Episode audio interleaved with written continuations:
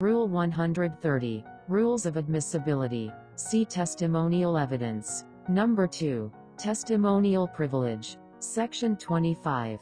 Parental and filial privilege. No person shall be compelled to testify against his or her parents, other direct descendants, children or other direct descendants, except when such testimony is indispensable in a crime against that person or by one parent against the other. Section twenty-six.